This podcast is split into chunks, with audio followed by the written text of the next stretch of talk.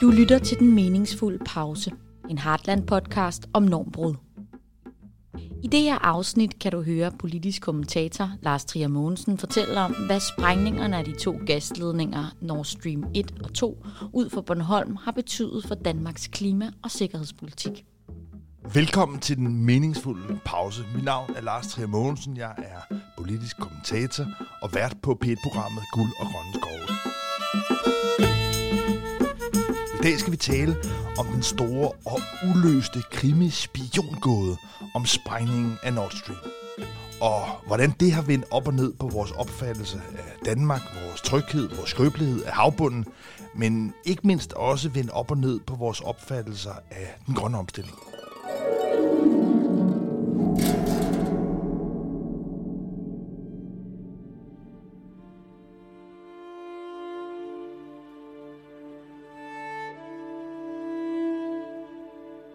For under et år siden levede vi stadigvæk sådan lidt i en uskyldig verden. En verden, hvor det var os selv, der styrede. Vi havde kontrol over dansk territorium, og vi var i gang med nogle meget vidtløftige planer om ikke bare at bygge vindmøller, men også nogle nye store energiøer. Ikke mindst energiøen ude i Nordsøen, som dengang var på tegnbrættet til at blive det største anlægsprojekt nok nogensinde i Danmarks historie. Altså endnu større end eksempelvis Storebæltsbro. Danmark var det første land i verden, der lavede en havvindmøllepark. Nu bliver vi også det første land i verden, der tager det næste skridt.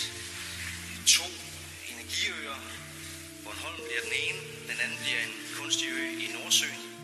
Diskussionerne der Ja, det handlede i virkeligheden om, hvordan man kunne gøre det smartest, hvordan man kunne lave den bedste forretning ud af det. Og ganske vist på det tidspunkt var man bekendt med, at den største udgift ved at bygge vindmøller ude på havet, det er faktisk kablerne. Altså koverkablerne. Det, altså, man skal forestille sig sådan nogle altså, øh, mennesketykke kabler i ren kover. Altså, der løber kilometer efter kilometer. Altså, det er en svimlende milliardudgift, altså bare til kover, til kablerne.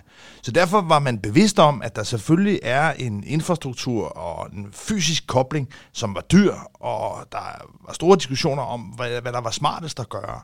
Men, men præmissen for det hele, ja, det var lidt den her uskyldige verden, hvor man sådan set ville kunne placere de her kabler, hvor det gav bedst mening, hvor det var billigst. Og, øh, og så ville der ikke ligesom være nogen øh, uhyre og sømonstre, der ligesom ville kunne røre ved det. Der ville vi ligesom kunne lave en, øh, en, en grøn fidus øh, ved at være nogle af de første, der simpelthen fik skabt så meget volumen på øh, havvind, at man ikke bare kunne forsyne almindelige stikkontakter, men hvor man også kunne begynde at omdanne det til, til andre energiformer, øh, i høj grad til brint, som ville kunne gå ind i industrien og erstatte øh, gas øh, og kul. Vi kommer til at bygge ude i Nordsøen op til 200 kæmpe vindmøller af en størrelse, som ingen nogensinde har set før. Og det er ikke et dansk svar på en dansk udfordring, det er et dansk svar på en europæisk og en global udfordring. Og så kan vi også hjælpe til med, at øh, det resterende Nord bliver elektrificeret med grøn energi i endnu højere grad. Vi kan endda tjene en skilling på det. Det første afgørende, altså den afgørende dynamik i det her, var selvfølgelig at leve op til Paris-aftalen, leve op til klimamålsætningerne, som i Danmark er blevet oversat til den her 70% øh, målsætning. Og der er det klart, at energiøerne, altså vindenergi, har været en helt afgørende komponent. Men der i den uskyldige fase for et år siden, ja, der var der allerede øh, sådan en lidt overivrig ambition om, at man lynhurtigt ville kunne gå langt videre. Altså videre end til blot, kan man sige, at forsyne Danmark med øh, vedvarende energi eller grøn strøm, men at man ligesom kunne blive øh, hele Nordeuropas øh, kraftcenter. Øh, og Danmark har, det danske søterritorium har nogle sådan helt enestående fordele ved, at øh, de dele af Nordsøen, vi har, er ret lavbundet. Det vil sige, at det er relativt billigt at opsætte øh, store havvindmøller.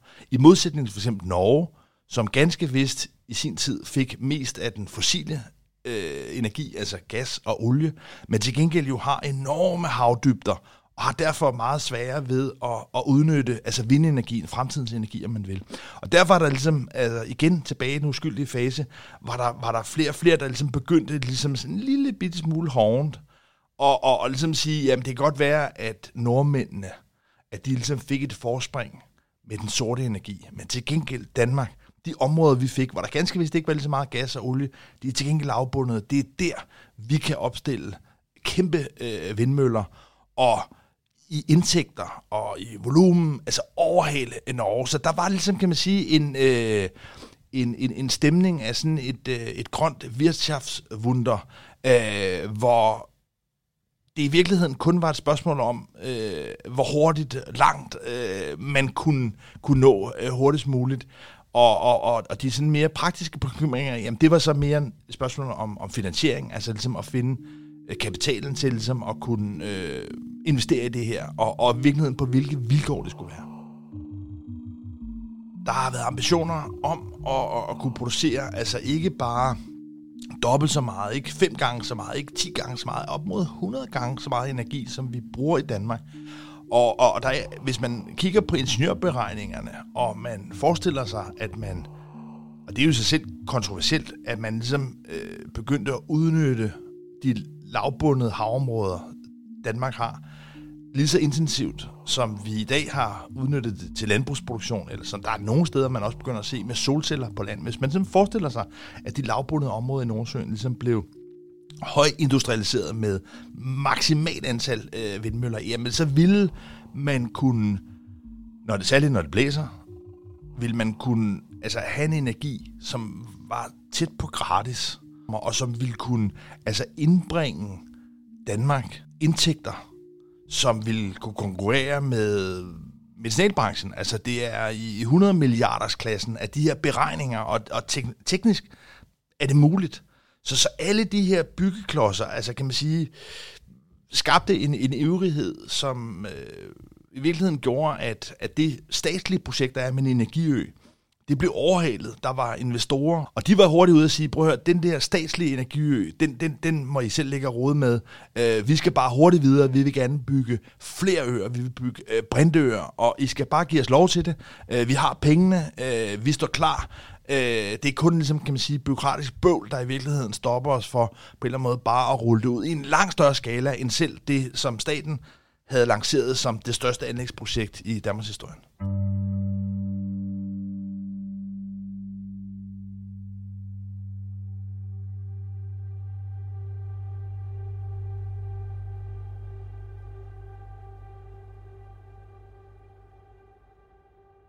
26. september 2022 bliver et vendepunkt, et, et chok, der fuldstændig vender op og ned på vores opfattelse af, hvor uskyldigt og potentielt lukrativt også de her energiøer vil være.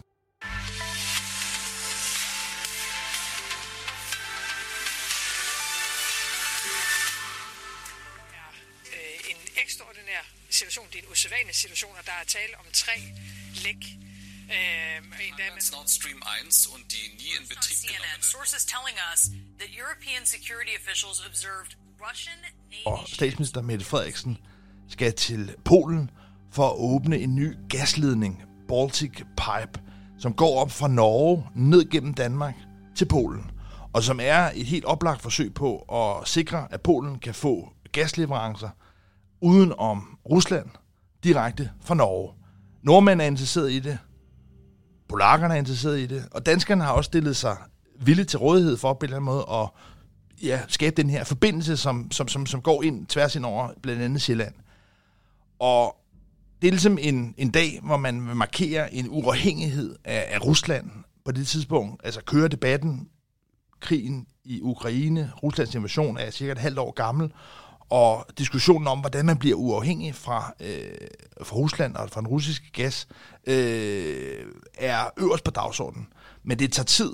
Men her er der så et projekt, som man har arbejdet på nogle år, og som kan åbne. Så det har en enorm sådan symbolsk kraft, at man nu ligesom kan levere øh, norsk gas til Polen.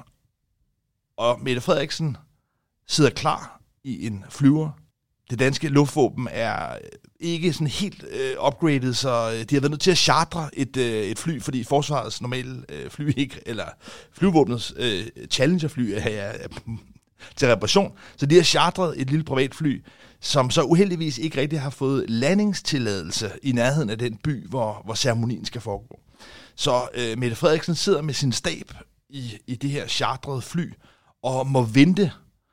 Og der er det så, at øh, informationerne, beskeden, nyheden om, at man i første omgang har registreret, hvad der opfattes som et jordskælv, lidt uden for Bornholm. Det er også de svenske myndigheder, der har registreret, at der har været et jordskælv. Men da Mette Frederiksen sidder i flyet og venter på at komme ned til at åbne den her Baltic Pipeline, ja, der er det, at beskederne begynder at indløbe om, at det ikke er et jordskælv. Det er en sabotagehandling. Det tyder på, at det er en bombesprængning, og at det er Nord Stream 2-ledningen, gasledning, som går fra Rusland til Tyskland. I virkeligheden en direkte konkurrent til den her Baltic Pipe. Hun skal åbne den samme dag, den 26. september, som ser ud til at være blevet sprængt i luften. Det er nu myndighedernes klare vurdering, at der er tale om bevidste handlinger. Der er ikke tale om uheld. Der er observeret flere eksplosioner inden for kort tid på forskellige rørledninger.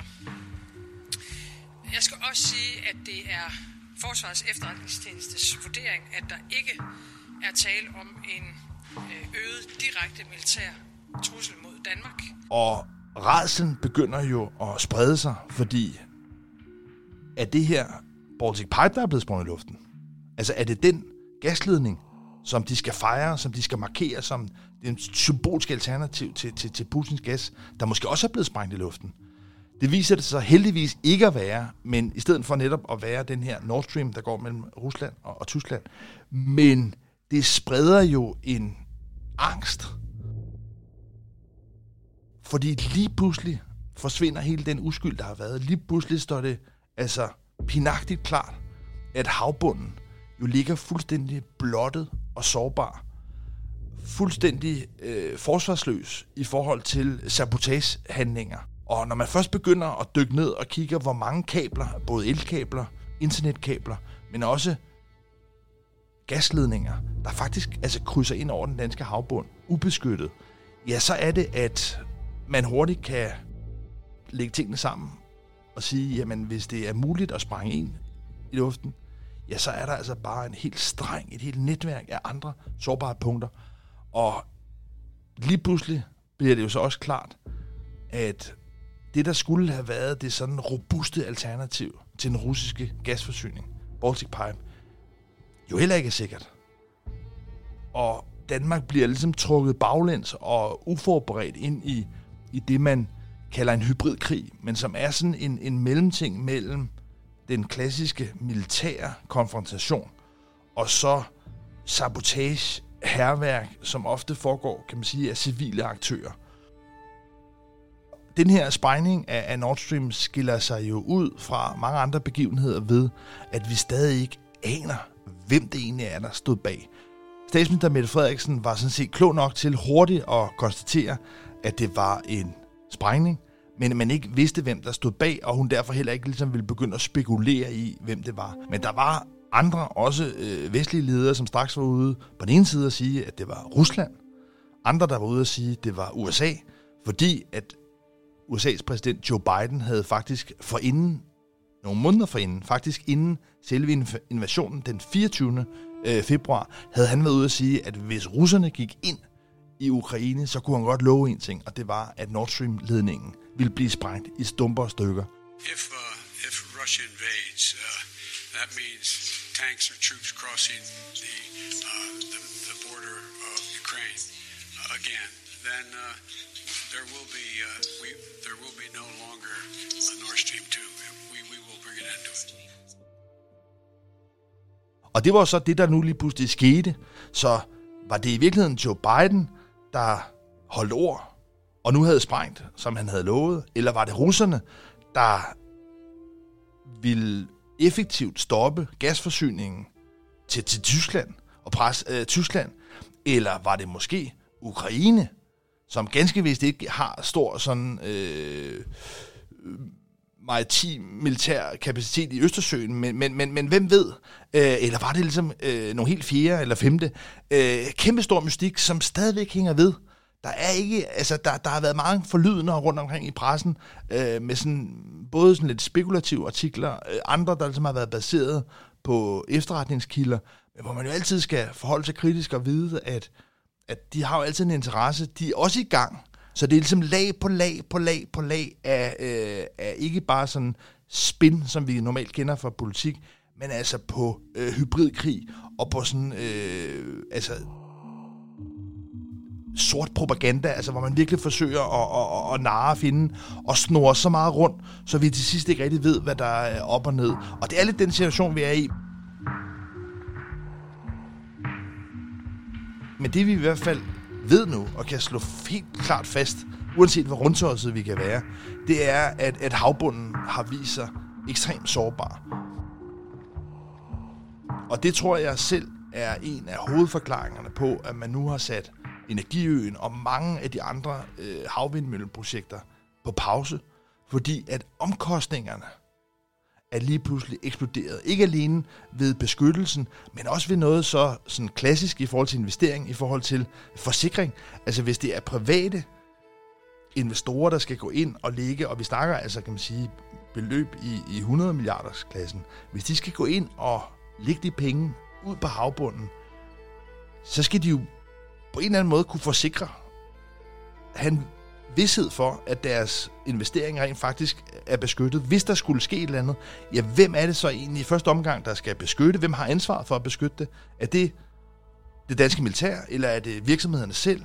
Og hvad sker der, hvis det hele ligesom går op i røg? Og der skal man bare forstå, at det er altså virkelig, virkelig sårbart. Altså, kan man sige, de kabler, der er for sådan en, en vindmøllepark, altså hvis det ligesom klippes over, så selvfølgelig er det teknisk muligt at reetablere det, men det kan gå lang tid, det kan være svært. Og, og derfor har der indfundet sig en helt ny erkendelse, en ny, mere panisk erkendelse, som hvor bundlinjen er, at vindmølleprojekter i den skala, man tidligere har talt om, er nok for sårbare, er for øh, risikable, og derfor har man øh, trukket følehornene til sig. Så, så, så vi er i en situation, hvor, hvor efter at man måske troede, at invasionen i Ukraine, Ruslands invasion, ville afføde et vendepunkt. Altså i Tyskland talte man om sådan en energivente, altså et vendepunkt i historien, hvor man nu endegyldigt ville sige farvel til den fossile energi for at rykke over og ikke bare hovedsageligt, men udelukkende basere sig på vedvarende energikilder, og at man havde forestillet sig, at det skulle føre til altså et kæmpe boom også i vindmølleindustrien, så er faktum nu, at der ikke er sket noget, at øh, vindmølleproducenter som Vestas, som øh, Siemens,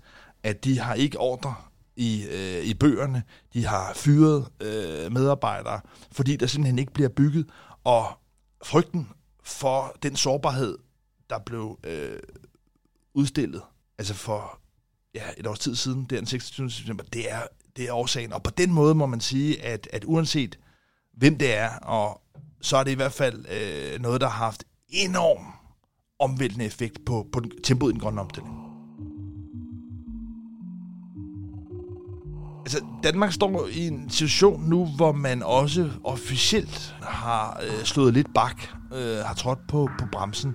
Øh, vi har haft et sådan lidt besynderligt forløb, hvor klimaminister Lars Ågaard først var ude og sådan trække en lille bit smule i land i forhold til nogle af de målsætninger, vi har. Øh, en ting er, at man i 2030 skal nå frem til en reduktion på 70 procent. Man har inden da en målsætning om, at man allerede i 2025, og det er altså efterhånden snart, skal nå op på 50 procent. Det ser ikke ud til, at Danmark når det. Altså med de virkemidler, med de initiativer, der nu er sat i gang, der er man ikke på vej, der er man ikke på sporet af at nå det her delmål i 2025. Og der er meldingen nu fra øh, den nye regering, at man nok må besinde sig på, at det når vi ikke. Øh, og at man også nu skal have nogle andre hensyn ind. Øh, men bagved ligger der altså også bare den sådan ret hårde kalkyle, at omkostningerne ved at skulle lave de her projekter, er altså svulmet op øh, undervejs. Og det betyder, at hvis man rent faktisk skulle gøre alvor af ambitionerne, så vil regningen nu være blevet meget større. Og det vil sige, at man skal omprioritere, så er der andre ting, man ikke kan gøre. Og, og, og derfor er status lige nu, at man altså har valgt at hellere være militærgrøn end, øh, end bæredygtig, og at man hellere vil prioritere pengene til, øh, til, til våben, til krudt og kugler, øh, end til en grøn omstilling. Simpelthen fordi, og det kan også være, at der er den sammenhæng, at hvis vi ikke har kapaciteten, hvis vi ikke har en flåde, der er stærk nok til at kunne overvåge vores infrastruktur under vandet, ja, så kan det være, at det slet ikke er muligt, det er slet ikke realistisk at udbygge øh, vindenergien. Så, så på den måde er, er der måske den logik, at, øh, at vi bliver nødt til først at sikre os, at vi har kontrol under vandet, hvis vi ellers tror på, at det overhovedet er muligt.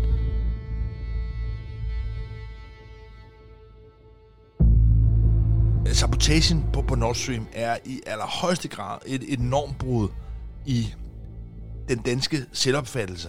Der er ikke nogen tvivl om, at øh, selvom at det måske ikke har krævet meget dynamit og sprænge Nord Stream, så den logistik, der har ligget bag at kunne orkestrere det her indgreb i den diskretion, det har været, det er noget, alle eksperter vurderer kun kan være sket med assistance fra nogle supermagter, altså fra nogle af de store militære øh, supermagter i verden. Pointen er stadigvæk, at vi er blevet angrebet, og at de normer, de øh, værdier, den, kan man sige, sådan lidt mere idylliske opfattelse af Danmark, vi havde før, den er krakeleret, den er brudt, og nu er vi så trådt ind i en mere øh, brutal fremtid, hvor øh, det er blevet meget tydeligt, at der er store risici forbundet, ikke mindst også med de planer, vi havde i forhold til den grønne omstilling.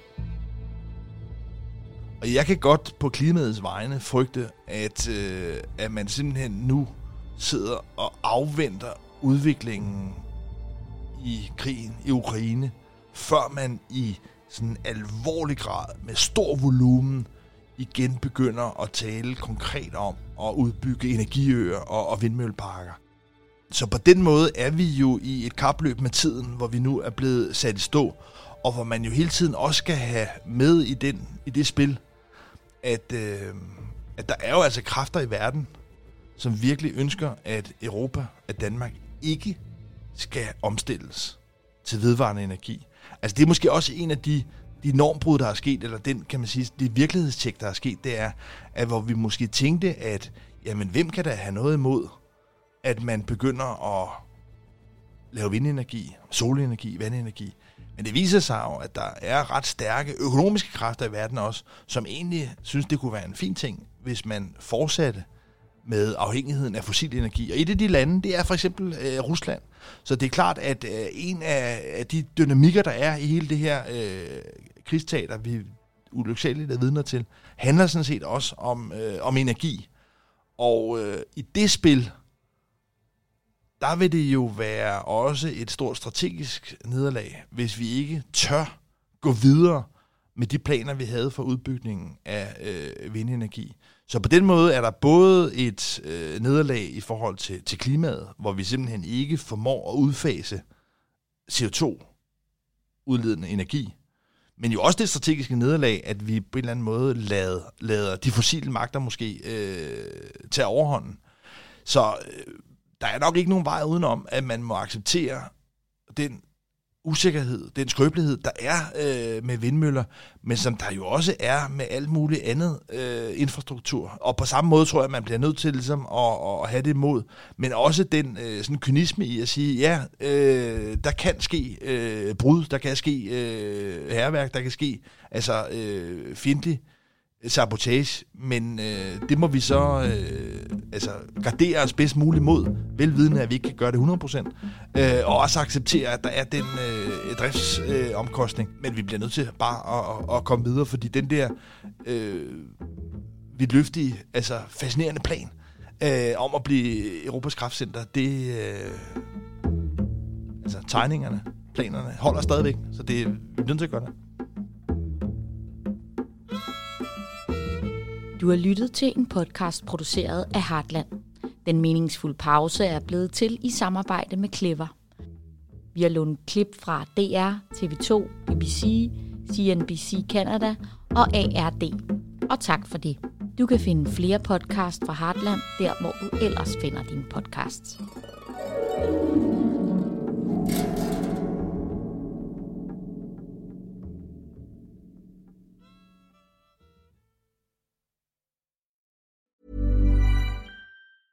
Planning for your next trip?